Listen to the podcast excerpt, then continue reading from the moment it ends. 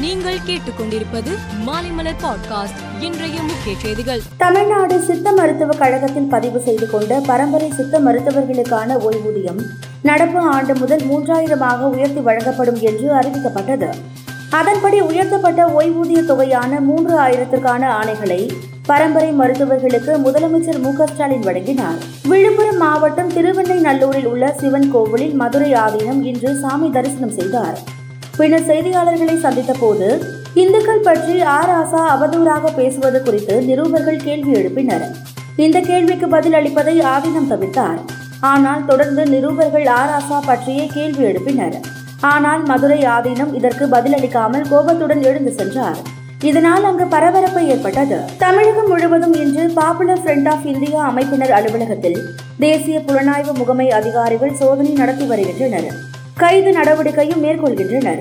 NIA சோதனையை கண்டித்து போராட்டம் நடத்துவதால் பரபரப்பு ஏற்பட்டு உள்ளது ஈரோடு மாநகர் பகுதியில் இன்று ஒரே நேரத்தில் ஐந்து இடங்களில் பாப்புலர் ஃப்ரண்ட் ஆஃப் இந்தியா அமைப்பினர் சாலை மறியலில் ஈடுபட்டதால் போக்குவரத்து பாதிக்கப்பட்டது. தமிழகம் முழுவதும் ஐம்பதுக்கும் மேற்பட்ட இடங்களில் ஆர்எஸ்எஸ் அணிவகுப்பு நடத்துவதற்கு நிபந்தனைகளுடன் சென்னை உயர்நீதிமன்றம் அனுமதி வழங்கியுள்ளது. நிபந்தனைகள் குறித்து விரிவான உத்தரவு பிறப்பிக்கப்படும் எனவும் நீதிமன்றம் கூறியுள்ளது. இந்திய இறையாண்மைக்கு எதிராக போலி செய்திகளை பரப்பும் யூடியூப் சேனல்களை முடக்கி யூடியூபர்கள் மீது கிரிமினல் வழக்கு தொடரவும் அவர்கள் மீது கடும் நடவடிக்கை எடுக்கவும் மத்திய செய்தி மற்றும் ஒளிபரப்புத்துறை அமைச்சகம் முடிவு செய்துள்ளது. அகில இந்திய காங்கிரஸ் கட்சி தலைவர் தேர்தல் வரும் அக்டோபர் மாதம் பதினேழாம் தேதி நடைபெறுகிறது. இந்த தேர்தலுக்கான அறிவிப்பாணையை காங்கிரஸ் வெளியிட்டுள்ளது. வேட்புமனு தாக்கல் வரும் இருபத்தி நான்காம் தேதி முதல் முப்பதாம் தேதி வரை நடைபெறும் என அறிவிக்கப்பட்டுள்ளது. பஞ்சாப் மாநிலத்தில் ஆளும் ஆம் ஆத்மி கட்சிக்கும் பாஜகவுக்கும் இடையே மோதல் போக்கு தொடர்கிறது.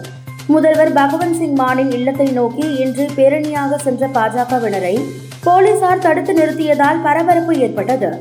போராட்டத்தில் ஈடுபட்டவர்களை தண்ணீரை பீச்சு அடித்து விரட்டி அடித்தனர். அமெரிக்காவில் இருமல் மருந்தில் கோழி இறைச்சியை சமைத்து சாப்பிடும் சவால் டிக்டாக்கில் வேகமாக பரவி வருகிறது. ஆனால் இருமல் மருந்தில் கோழி இறைச்சியை சமைப்பது மிகவும் பாதுகாப்பற்றது என்றும் மருந்தை கொதிக்க வைக்கும் போது வெளியாகும் வாயுவை சுவாசித்தால் நுரையீரல் பாதிக்கப்படும் என்றும் அமெரிக்க உணவு மற்றும் மருந்து கழகம் எச்சரிக்கை விடுத்துள்ளது.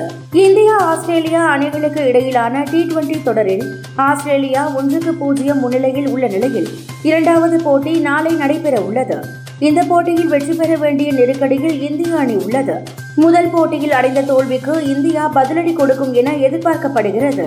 மேலும் செய்திகளுக்கு மாலை மலர் பாட்காஸ்டை பாருங்கள்.